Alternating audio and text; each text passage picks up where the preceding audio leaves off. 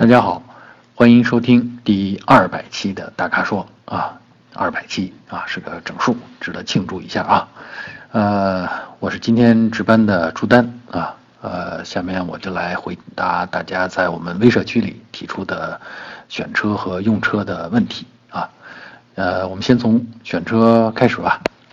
呃，我们的粉丝叫路漫漫其修远兮啊。他提的需求呢是说想买二十万左右的车啊，迈腾、帕萨特、雅阁啊、凯美瑞啊，包括雪铁龙 C 六啊，这这些车二十万上下吧。啊，他看上了这个帕萨特和迈腾的 1.8T 低配啊，雅阁的2.4低配，还有凯美瑞2.0啊。那么用车的背景是什么呢？啊，说自己二十五岁啊，这是家用。家用的第一台车啊，所以就不考虑马自达了。呃，为什么我很奇怪啊？那这个马自达难道妨碍勤俭持家了吗？啊，呃，他说呢，现在开的是五菱宏光啊，老爸老妈呢，呃，叫他再买一辆啊，五菱宏光呢就专门去送货用啊，因为父母给他赞助了十万啊，好消息啊。呃，有赞助啊，听起来心潮澎湃啊。那于是呢，他就上网去搜了很多车。那刚开始喜欢蒙迪欧啊，后来看到隔壁家邻居买了一台，于是他不想一样啊。听听这点小心思啊。后来呢，觉着马自达的阿特兹2.5也挺喜欢，那好看啊。但是呢，又觉得家用不是很合适。呃，我还是很奇怪，为什么不合适啊？他说呢，他比较在意这个呃车内的空间啊，希望呢安静啊。呃，另外呢，用车呢是偶尔跑跑高速啊，所以呢说这个希望高速稳定性比较好啊。那么他听说的呢，就是日系车的高速稳定性不如德系啊。当然也说了自己其实也不会超速啊，所以就想问问我们这个日系德系差别是不是有那么大啊？呃，想听听我们的意见啊。那首先我得恭喜啊，刚才咱们说了有赞助，这个一下就。跃升了一大步，从五菱宏光一下咱们就可以选中级车了，而且是主流的中级车啊。纠结日系还是德系啊？其实这是很多人在选择二十万元上下的家用车的时候的一个特普遍的一个心态啊。嗯，我觉得哈，如果你希望它安静啊，又是偶尔跑跑高速啊，呃，其实我觉得凯美瑞不错啊，在这个呃。日系和德系里边呢的日系明显做的比德系安静啊，特别是在呃咱们中国人很在意的，就是说车停在那儿，发动机打着怠速的时候的声音，车内的声音，车外的声音。那日系呢，从听觉上一定给大家带来呃更高的满足感啊，就是安静。啊，跑起来呢，可能有路噪有风噪，那各个路况和这个车速的不同呢，那具体传到每个人耳朵里的声音确实有差异，而且每个人对这种这个行驶起来的噪声的敏感点其实也不太相同啊。喜欢驾驶的人呢，可能不太在意这个呃发动机的声音啊，但是贪图舒适的人呢，就是觉得啊这发动机太吵了，我不喜欢啊。嗯，刚才咱们说了，日系肯定比德系啊安静啊，跑起来呢也基本如此啊。嗯，但是在日系里边，那既然你提到了雅阁和凯美瑞，那我告诉你，呃，雅阁的发动机啊，怎么说呢，更活跃一点，相比凯美瑞来说啊，所以呢，传到这个驾驶者的这个耳朵里的发动机声音会比凯美瑞稍微多一点啊。呃，所以我是觉得，嗯。刚才我一开始推荐了，说凯美瑞不错啊，还有一个原因呢是，既然你是从五菱宏光升级上来，那我真建议你这个升级之路啊是一步一步走啊。我倒并不是说德系一定高于日系，我是说日系的驾驶体验其实也是一种流派啊。如果你不经过它，直接去。呃，选了德系啊，其实我们也有很多粉丝、很多网友是这样的啊，就是认准了。特别是我们这是一个德国杂志嘛，对吧？那大家接触到的德系的这种评价，特别是从海外的这种评价比较多啊，它一定有一定的这个价值观的影响。呃，但是我是觉得呢，就是日系也是一种流派。如果跨过去，直接去体验德系，其实呃很多呃细腻的感觉。你是忽略掉了，那么作为将来的比较来说呢，其实就缺乏了一些支撑点，所以我更建议像你这种情况，啊，你可以买个凯美瑞啊，将来再往上升级的时候，你可以再去试试德系。当然，在升级的时候就不一定还去买帕萨特了啊，比如说可以试试宝马呀、奔驰啊啊这些车。呃，另外呢，凯美瑞还有一个好处，就是凯美瑞的保有量很大，呃，而且呢，在二手车市场上很受欢迎。这样呢，在你将来升级的时候呢，这个它的保值率还是很靠谱的啊，你损失不大。所以呢，这是我给你推荐的这么一条选车之路，好吧？好，第二个话题，呃，我们再来看这位粉丝啊，名字叫呃哥不帅但很坏啊，不知道是哪种坏啊啊，这名字有意思。然后他的呃问题是什么呢？是说二点零自吸技术哪家强？嗯，哪家强？呃，这个不是一句话就可以呃说明的啊。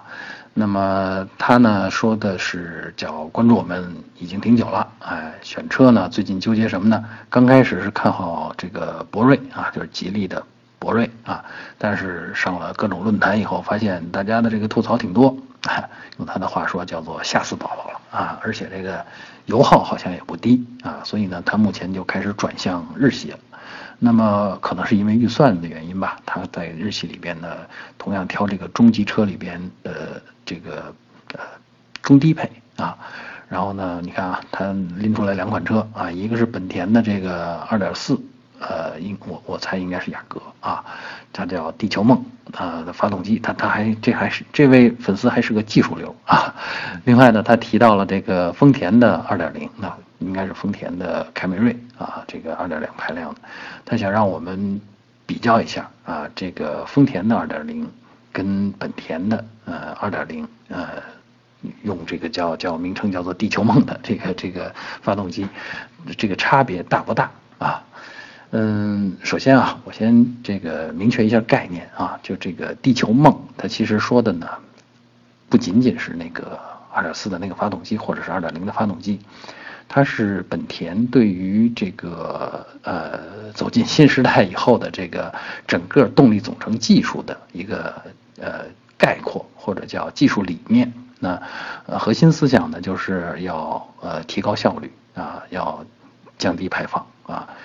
那实际上地球梦下边呢还包含了比如说嗯好几种不同的这个高效率的这种变速箱啊。另外呢还包括了它的这个混合动力技术。啊，所以呢，说地球梦呢，这个大家不要以为是只是一种发动机，甚至不要以为只是二点零、二点四的这个发动机啊，它是一整套的本田的技术理念啊。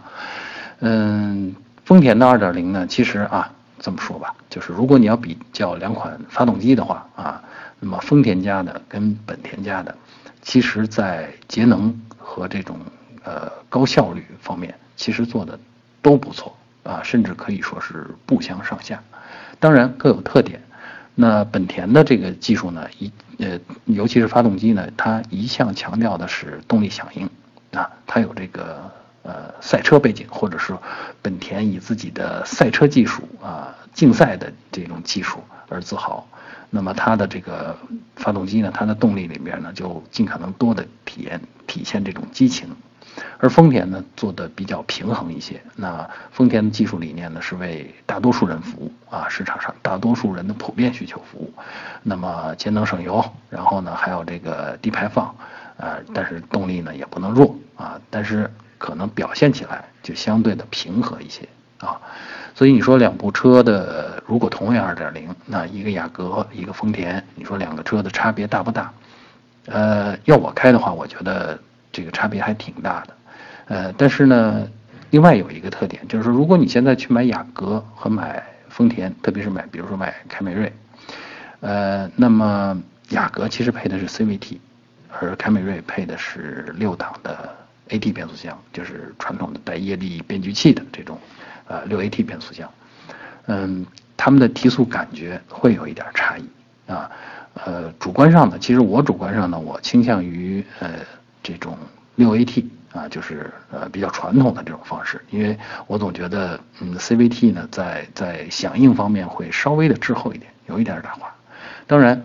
呃，雅阁现在的这个地球梦的这套系统，咱们刚才说了，它也包含了这个变速箱技术，特别是它的 CVT 里边呢，它它呃用上了一个叫做 G G 啊，G 值的 G 啊，G Shift 这个设计，那就是说把无级变速箱的提速做出这个人为的做出这种有档位的这种感觉来啊，使让让你提速的过程当中有这种一浪一浪的这种加速感啊，呃，我也试驾过啊，确实有这种感觉啊，但是我刚才说了，主观上我还是更倾向于这种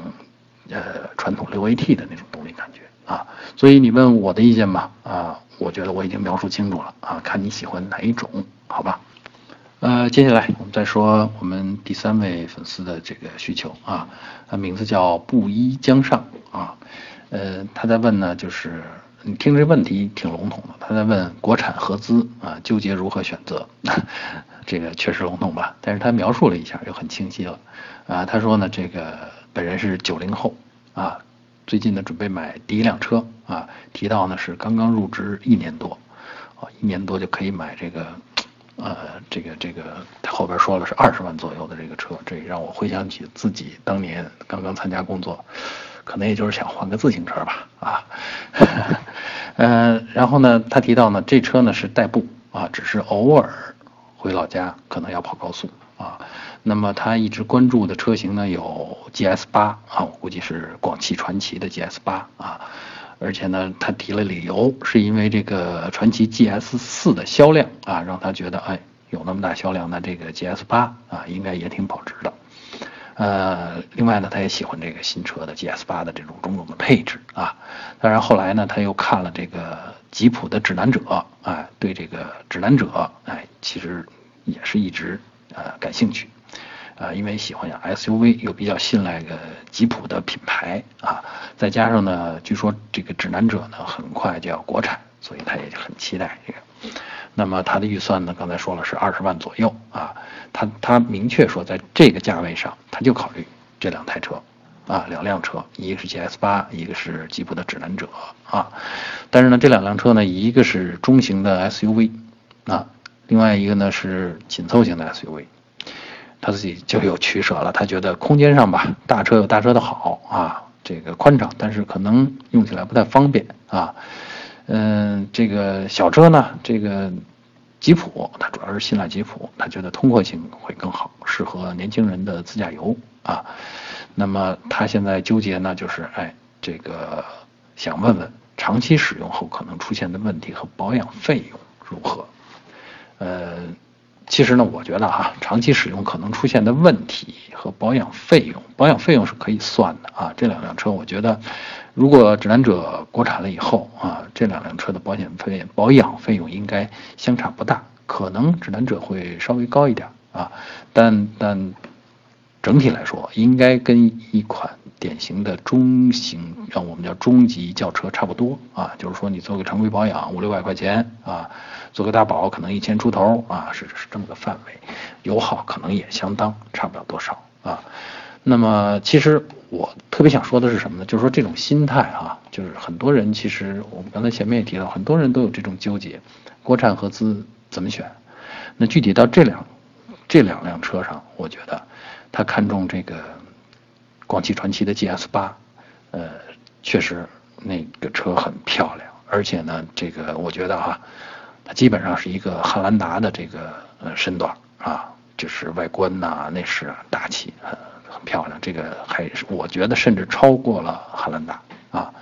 而他纠结吉普呢，其实是因为品牌光环，特别是作为吉普啊这个这么个有有传奇故事的这么个品牌啊，所以你看啊，喜欢吉普你是因为品牌光环，啊，而考虑这个。GS 八你是因为车型魅力，其实我觉得哈，大多数人在选择的时候，呃，更应该去关注车型本身啊，呃，当然了，中国人咱们普遍都有这个文化传统，就是好面子，而且我们这位粉丝也说了，啊，如果这个考虑吉普呢，主要是因为想这个啊。会什么考虑结婚的门面问题？那这个面子都摆在这儿了，所以这个吉普也确实是有说服力的，对吧？但是呢，我其实需要提醒他两点，就是第一，关于这个 GS 八的这个保值的问题，我觉得哈，你也不要太乐观。GS 四的销量确实很大，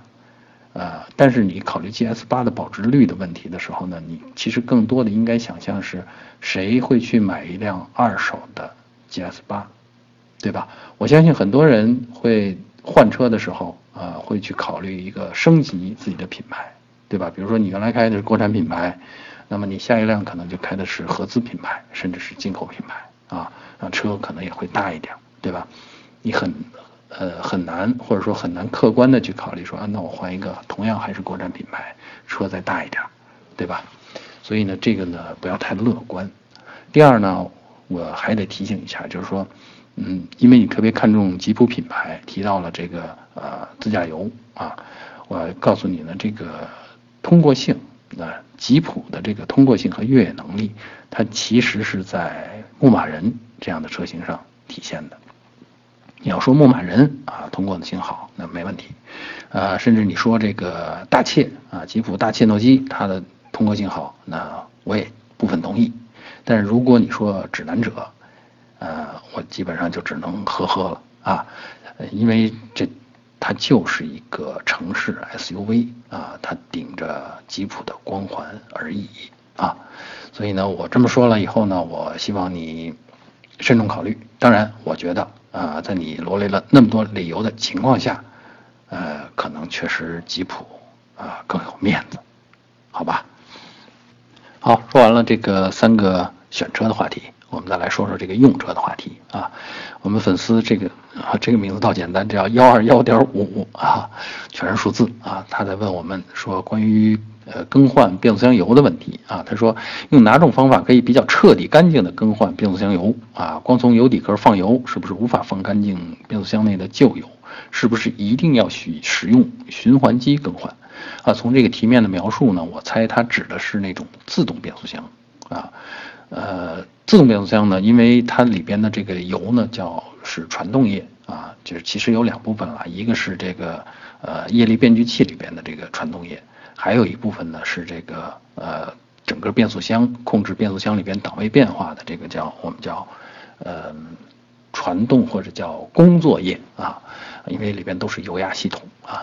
呃确实是这样的，就是说光放光从油底壳放油啊，像这类变速箱呢，大概只能放出来大约三分之一吧，三分之一的这个油呃脏的油能放出来。为什么呢？因为里边的油道啊、机件呢太多了，太复杂了，所以呢，大部分的油液呢还是存留在那些结构当中的。那么通常，呃，你要去 4S 店去做这种换油呢，人家可能是，呃，先放掉一部分，然后再加一部分新油，然后运转一段时间，再打开放油塞，再放掉一部分，然后再加上新油。那么换。换多少合适呢？理论上是说，那变速箱的这个油量通常是大概是五升到六升。那么 4S 店呢也不会欺骗你，他也会把这五升到六升的这个新的变速箱油加进去。但是实际上这五升到六升加进去，实际上是，嗯，掺和了旧的油一块儿出来的，啊，或者叫只有一部分油旧的油被放出来了，即便。放出来五升和六升旧油，这旧油里边是有新的有旧的，所以你说要彻底干净的啊，通通换掉，呃，这个确实啊不是简单的这样 操作能完成的。那当然，现在这个很多这个 4S 店啊，甚至一些专业的这个维修厂里边开始使用一种叫循环循环机的装置来放油，那基本上呢就是有点像做透析啊，血液的透析。呃，说的说的，咱们那什么一点呢？就是，啊，比如说把这个呃新的油从动脉注射注射进去，然后旧的油从静脉给它抽出来，啊，大概是这么这么一个，就是咱们只能这么 类比一下啊。那大概用会用多少油呢？就是这种操作下来呢，可以保证比较彻底的啊把油换出来，把旧的油换出来，但实际上它要用到的油会多。就说不是五六五十五六升了，可能根据这个机器的不同，操作流程的不同，可能要达到十一二升。就说基本上你是两倍的变速箱呃油的容量啊，才能够保证比较彻底的换干净啊。所以呢，这个各有利弊啊，大家要权衡。那毕竟变速箱油也挺贵的呢，是吧？好，关于这个用车啊，还有最后一个小 case 啊。我们的这个粉丝叫川藏毛驴儿，哎，他在问我们关于曲轴箱机油废气的处理啊，挺挺专业的一个问题。你听他的题面啊，他说呢，他想问一下，说既然曲轴箱废气再打入发动机燃烧，会在进气门和进气歧管产生油污甚至积碳，那为什么厂家不在管道之间加上一个油气分离装置，来避免进气门和进气歧管的污染呢？呃，其实。呃，我觉得他还是挺明白呃这个机械常识和原理的，呃，进曲轴箱的这个废气呃再循环。实际上是因为曲轴箱里边活塞在动作的时候，那么活塞的下部都是一些这个机油飞溅起来的机油啊，那么里边随着活塞的活动呢，它会产生一些泵气的这种效应，那泵出来的这些废气呢，就是带着油污的啊啊，还有当然曲轴箱里发动机里边其他的一些的蒸发的物质啊，那么这些呃呃废气通常会通过一个特殊的设计啊，每基本上每台发动机现代发动机都有。啊，就是会重新导入到这个发动机的进气系统里边去啊，会当然不会在空滤那儿导入啊，会导入到进气歧管那儿去啊，然后呢会随着这个进气流的流动把它带进气缸，把这些呃废气啊或者叫呃含有油成分的气啊再把它烧掉啊。那么刚才我们这位粉丝也提到了，为什么不加一个油气分离装置呢？其实所有的厂商都已经加了这个装置。叫做油气分离器啊，或者叫油气分离阀啊。嗯，你之所以看到说有的时候进气门和进气歧管呢会有油污甚至积碳，是因为这个油气分离装置失效了啊。通常这个失效呢不是油气分离装置本身失效，而是因为跟它连接的管路啊当中有一个单向阀，那个单向阀啊失去作用了，漏气了，导致这个油气啊不能够啊从这个。油气分离装置有效的经过啊，所以呢，这就让它这个失效了。那么会带进去一些这个水分呐什么的，呃，或者是比较脏的油啊，就没有分开。应该只导入气缸的是气，而是进去会进去一些油啊，机油啊，那么就会产生积碳